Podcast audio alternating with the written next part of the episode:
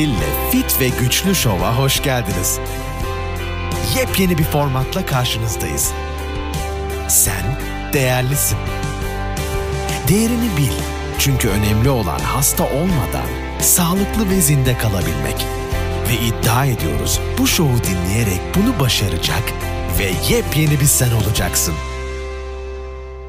Fit ve Güçlü Show'a hoş geldiniz. Ben Karen Hill. Yeni sezon, ikinci bölüm. Haydi bakalım. Kandırılmış olmanız sizi aptal yapmaz. Sizi aptal yapan şey gerçeğe bakmayı açıkça reddetmeniz ve yalanlara inanmak için bilinçli olarak karar vermenizdir. Kandırılmış olmanız sizi aptal yapmaz. Sizi aptal yapan şey gerçeğe bakmayı açıkça reddetmeniz ve yalanlara inanmak için bilinçli olarak bir karar vermenizdir. Yani üç maymunu oynamak gibi bir şey diyelim. Ve haberlere geçelim. Bu söylediğimi de lütfen unutmayın. Bu cümleyi bir kenara yazın lütfen. Haberler hiç açıcı, hiç iç açıcı değil. Tabi bu haberleri sosyal medyada pek paylaşamıyoruz. Evet haber kurumları medya olarak paylaşabiliyorlar. Çünkü neden? Medya oldukları için ve bir haber verdikleri için sansürlenmiyorlar. Ama ben, sen, bir doktor, bir virolog, bir profesör e, bunları paylaştığı zaman maalesef başımıza iş açıyoruz. Şimdi öncelikle e, Kanada'da minimum 80'in üstünde e, doktor aşıdan vefat etti ve bu e, bir e, haber e, ajansı tarafından yayınlandı. Şimdi gelelim bizim CDC dediğimiz hastalık kontrol merkezine. Tabii bu haberleri neden duymuyorsunuz? Çok ilginç çünkü her garip haber verilebiliyor ama bu haberler neden verilmiyor bilmiyorum. CDC yani hastalık kontrol kontrol merkezi şöyle bir açıklama yaptı. Hazır mısınız? Hazır olun o zaman. Aşılananların COVID kapma olasılığının 3 kat, ciddi hastalığa yakalanma veya aşı olup ölme olasılığının 4 kat daha fazla olduğunu kabul etmiştir. Taram! Bak sen şu işe. Şaşırdınız mı? Lütfen şaşırmayın. Söyledik mi? 2 3 2 senedir söylüyoruz. 2 senedir biz bunu söylemeye uğraşıyoruz. Okey. Şimdi başka bir haber daha. Bu da tabii ki Pfizer'ın e, FDA'ye verdiği e, dokümanlardan çıkıyor ortaya. Çünkü bildiğiniz gibi veya bilmediğiniz gibi söyleyeyim. E, bir ilaç, bir aşı e, FDA tarafından onaylandığı zaman, onaylandıktan sonra yani acil e, den çıktığı zaman çünkü evvelden acil olarak kullanılıyordu. Acil kullanım belgesiyle kullanılıyordu. Fakat artık onaylandığı için şimdi şöyle bir şey var. E, bilgi özgürlüğü anayasa hakkımız var ve bunun e, altında tabii ki FDA Pfizer'ın e, verdiği bütün dokümanları topluma sunmak zorunda. Ve bunu bir web sitesinde sunuyor ve diyelim ki aşağı yukarı um, her ay diyelim ki bin veya iki bin sayfa ekleniyor bu uh, web siteye. Şimdi şöyle bir veri vereyim ben size. Pfizer 44 bin klinik deney katılımcısından %95 etkinlik iddiasında bulunmak için ki biliyorsunuz öyleydi evvelden yalnızca 170 katılımcının verilerini kullanmıştır. Hmm. Çünkü şu an biliyorsunuz eksi 3'te. Eksi 3 demek bu bir aşı değildir demek. yani e, artı 10 da olabilirdi. Hani yüzde 10 e, etkinlik iddiası olabilirdi. O da bir aşı değil. Bir aşı olması için belli bir etkinliğe sahip olması lazım. Yani baştan bu bir yalandı zaten. Baştan bir yalan olduğu için. Fakat şimdi yalan olur. Size bir şey verirler. Problem değildir. İşe yaramaz. İşe yaramaz. Hiçbir problem yok. İşe yaramaz ama zarar vermez. O zaman zaten problem yok. Ya deriz ki bir aşı çıktı. E, uğraştık. Ama etkinliği pek iyi değildi. Bizi fazla korumadı. Bu kadar deriz. No problem. No problem. Ama ne zaman ki etkinliğini bir kenara koyun. Etkinliğini bir kenara koyun. Eğer ki bu aşının zararı boyumuzu geçiyor ise ve ölüme kadar gidiyor ise ki gidiyor ve biz her hafta bunu televizyonda seyrediyoruz. Resmen seyreder duruma geldik. Çünkü haber mesela bir yerden haber veriyor. Ee, birdenbire düşüp ölüyor. Ee, basketbol sahalarında, üniversite basketbol sahalarında 9 yaşındaki işte beyzbol oynayan kızlar, ee, NFL'de profesyonel futbolcular. Bunlar televizyonda gözümüzün önünde kalpleri duruyor ise FIFA'da bin kusur, bini aşkın futbolcu öldü ise artık bir hadi ya demek lazım. Aslında hadi ya değil aslında çok sinirlenmek gerekiyor. Bu tabii ki büyük problem. Şimdi ne oluyor? Niye aslında sporcular ölüyor? Onu da söyleyeyim ve genelde gördüğünüz gibi büyük bir oranda erkek sporcular. Fakat neden sporcular? Şimdi bu aşı e, maalesef DNA'na girdiği belli oldu. İşte beynine girdiği belli oldu. Kalbini girdiği bütün her yere girebiliyor ol, olduğu belli oldu. Ve vücuttan çıkmıyor maalesef. Fakat ne oluyor? Biz skarlaşma deriz. Yara, yara yaralanıyor e, kalp ve bu insanlar farkına varmıyor. Çünkü farkına varmazsın. Ve ondan sonra adrenalin yüksekliği bir işte koşuyorsun ediyorsun heyecan bir e, sahadasın e, bir spor oluyor bir, şey oluyor. Otomatikman çünkü e, kalpte pompalama problemi oluyor. Çünkü skarlaşma kalbin efektifliğini azaltır pompalamayı azaltır o kanın dolaşımını etkiler. Bir de bunun üstüne o yük bindiği zaman kalp onu kaldıramıyor. Ve biz bunu e, genç çocuklarımızda da görüyoruz ki spor yaptıkları zaman e, ve çok eforlu bir spor yaptıkları zaman ne olabilir bu burpee işte jump squat running man jumping jack filan yapıldığı zaman ve kalp atışları yükseldiği zaman aşılı gençlerimizde e, kalp problemi görüyoruz. Daha daha doğrusu yorgunluk değil. Ay kalbim çok yüksek atıyor değil bu çocuklar kalplerini tutuyorlar ve nefes almakta zorluk çekiyorlar. Şimdi kalbi tutmak bir e, nasıl diyeyim böyle çok yorulduğun zaman kalbine gitmez elin. Bu bir içgüdüdür. O bakımdan bunları çok iyi bir şöyle kafanızda döndürmeniz gerekiyor. Gerçekten durumumuz hiç hoş değil. Fakat bunlar yalnızca şimdiki haberler. Muhakkak başka haberlerimiz de var. Aa bir de Türkiye'den size bir haber vereyim.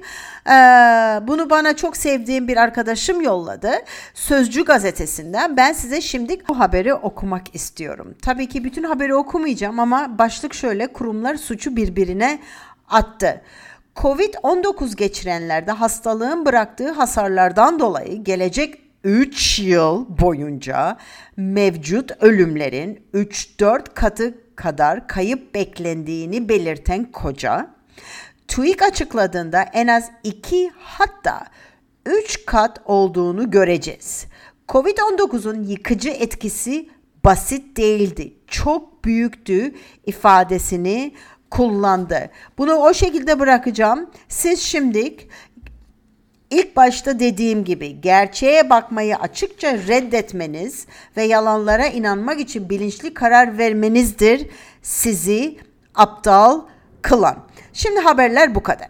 Şimdi geçiyorum asıl konuma. Veganlık. Veganlık çok kısa bir şekilde bunu e, konuşacağım. Ama bu sefer asıl bu sefer çocuklara da çocuklarını büyütenlere konuşmak istiyorum ama aynı anda yetişkinlere de bir bilgi olacaktır. Şunu öncelikle söyleyebilirim. Vegan bir çocuk yetiştirmek gerçekten zalimce ve hatta bence suç sayılmalıdır. Ve işin ilginç tarafı bazı ülkelerde bu gerçekten bir suçtur. Şimdi neden? Neden? Öncelikle yetişkinler için de aslında hiç iyi olmayan bir beslenme şeklidir. Fakat özellikle özellikle büyüyen çocuklarda, ufak çocuklarda, genç çocuklarımızda bu gerçekten çok ama çok ama çok büyük bir problemdir. Küçük bebeklerin veya çocukların tam olarak gelişmesi için hayvansal yağlara çok önemli ve hayvansal beslenmeye yani hayvansal proteine ihtiyaçları vardır. Bu bir tıp. Gidin, araştırın, okuyun. Bu bir felsefe değil, bu bir Karen'in düşüncesi değil. Ay işte o da böyle düşünüyor değil. Kesinlikle değil. Siz gidin, araştırın. B12 eksikliği zeka geriliğine, büyüme geriliğine ve bilişsel gelişimin gecikmesine neden olabilir.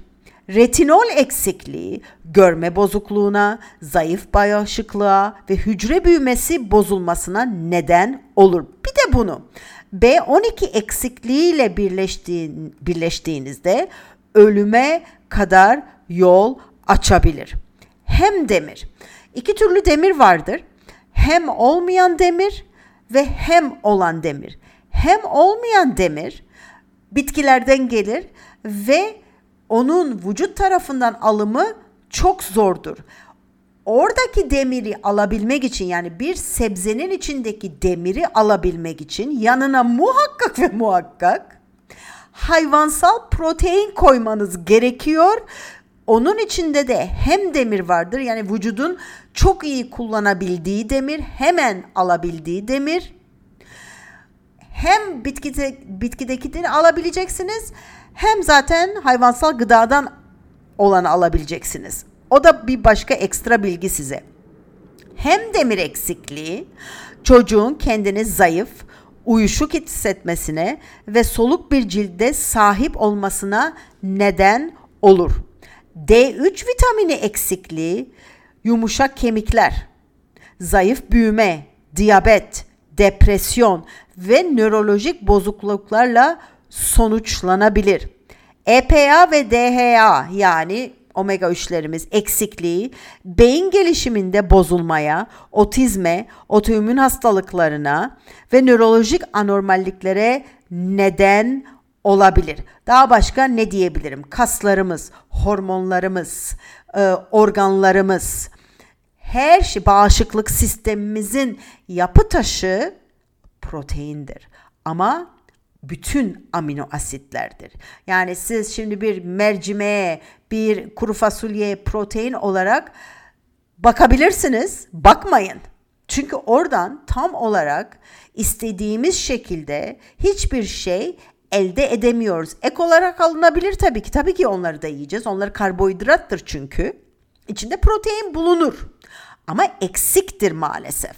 O bakımdan çok çok önemlidir. Yeniden söylüyorum. Veganlık ha dersin ki Karen birkaç hafta ben vegan beslenmek istiyorum. Yani basitleştirmek istiyorum. Vücuduma bir e, tatil vermek istiyorum. Detoks gibi düşünün onu veganlık. Öyle düşünün. Orada hiçbir problem yok. Geçici bir şey yaparsın veya haftada iki böyle besleneceğim dersin. Her şeyimi oturtmuşum dersin. Bakın bun, bunlardan bahsetmiyorum ben. Benim bahsettiğim bir hayat stilinin olması vegan olarak. Ve bu özellikle yeniden söylüyorum. Yeniden söylüyorum. Biz gelişmişiz. Yetişkinler gelişmiş artık. Biz büyümüyoruz artık. Her şeyimiz tamam. Biz olanı tutmaya çalışıyoruz bize zararlı. Hadi boş ver onu bir kenara koyalım ama çocuklar için çok büyük problem. Çünkü onlar hala büyüyor, gelişiyor, oluşuyor. Daha temel atıyoruz. O bakımdan bu kısım çok önemli. Fakat ben size biraz bilgiler vereyim. Şimdi bir kere öncelikle anatomik olarak yani tekniksel olarak insan olarak biz otçul değiliz. Yani otta yeriz ama otçul değiliz. Birkaç bilgi vereyim ben size. Belki bu size biraz daha um, hani aklınıza yat, yatabilir bu şekilde.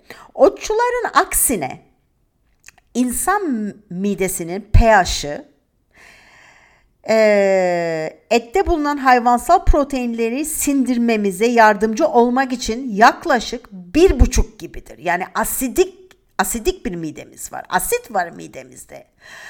E, asit niye var midemizde? O zaman otçular gibi alkali olurdu bizim mide sularımız. Aslında pH'imiz mide pH'i de yaklaşık bir buçuk olan akbabalar gibi çöpçü hayvanlara çok benzer.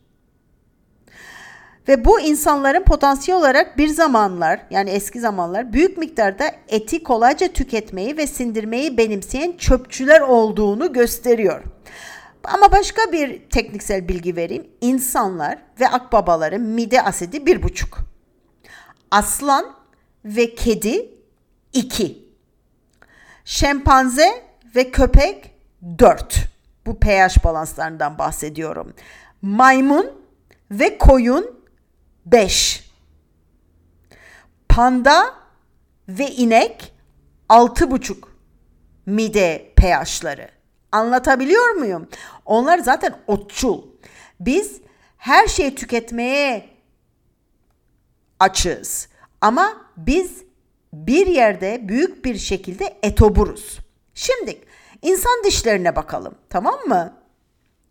Et yemek için tasarlanmıştır bizim insan dişlerimiz. Ee, kesici dişlerimiz var. İnsanda her iki çenede de var. Etoburlarda her iki çenede de var. Otçullarda yalnızca alt çenede var. Azı dişlerimiz insanların çıkıntılı. Etoburların çıkıntılı. Otçulların düz. Köpek dişlerimiz var. Kanin dişleri deriz. Canine deriz biz. İnsanların küçük. Etçillerin etoburların yani büyük. Otoburların köpek dişi yok. Okey bizimkisi küçük. Çene işlevimiz ise yani çenemizin çalışma şekli ise ve hareketi insanın dikey. Etoburun dikey, otçulun döner. Çünkü eziyorlar. Tamam mı? Yani otu eziyorlar çünkü. Pardon. Dişler ayrıca eti bir dereceye kadar yırtacak şekilde tasarlanmıştır. Bizim iş, bizim dişlerimiz yani parçalamak için. Bu bir de bir kere köpek dişlerimiz var. Ve çiğneme sırasında da ağzın dikey hareketinden de belli oluyor. Fakat problem ne oldu? Tabii bir zamanla ne değişti? E, alet icatları oluştu tabii. Aletleri var işte bıçak var, o var, bu var. E, köpek dişlerimizin boyutları zamanla küçüldü. Evvelki zamanlarda köpek dişlerimizin boyutları çok daha büyükmüş. Yani bir böyle genelleme yapacak olursak anatomimiz et tüketimine yöneliktir. Köpek dişlerimiz var. Kanin dişlerimiz var. Düşük mide pH'ına sahibiz. Asidik. Hayvansal proteini ancak öyle eritebiliriz. Dikey çiğneme hareketi çenemizde var. Kalın bağırsağımız kısa. Etoburlar gibi ve gözlerimiz yüzümüzün önünde. Yani yanlarda değil. Bu da çok ilginç bir olaydır. Onu da artık oturun da bir de siz araştırın diyeceğim. Benden bu kadar. İnşallah biraz değişik bilgiler size aktarabilmişimdir. Ee, dediğim gibi bize protein gerekli. Hamilelere protein gerekli. Kadınlara, erkeklere protein gerekli. Çocuklara hayvansal protein gerekli. Yumurta, tavuk, hindi, et, sakatat, bütün bunlar gerekli. Ben protein derken süt ve süt mamullerinden bahsetmiyorum. Mercimek vesaire onlardan bahsetmiyorum. Ee, ben hayvansal gıdadan bahsediyorum. Benden bu kadar. Gelecek pazartesi yeni bölümde görüşmek üzere. Kendinize çok iyi bakın. Bye bye. Karen Hill'le Fit ve Güçlü Show'u dinlediğiniz için teşekkür ederiz. Sağlıklı ve güçlü olmak, ayrıca sağlıklı kalmak için bizi takipte kalın.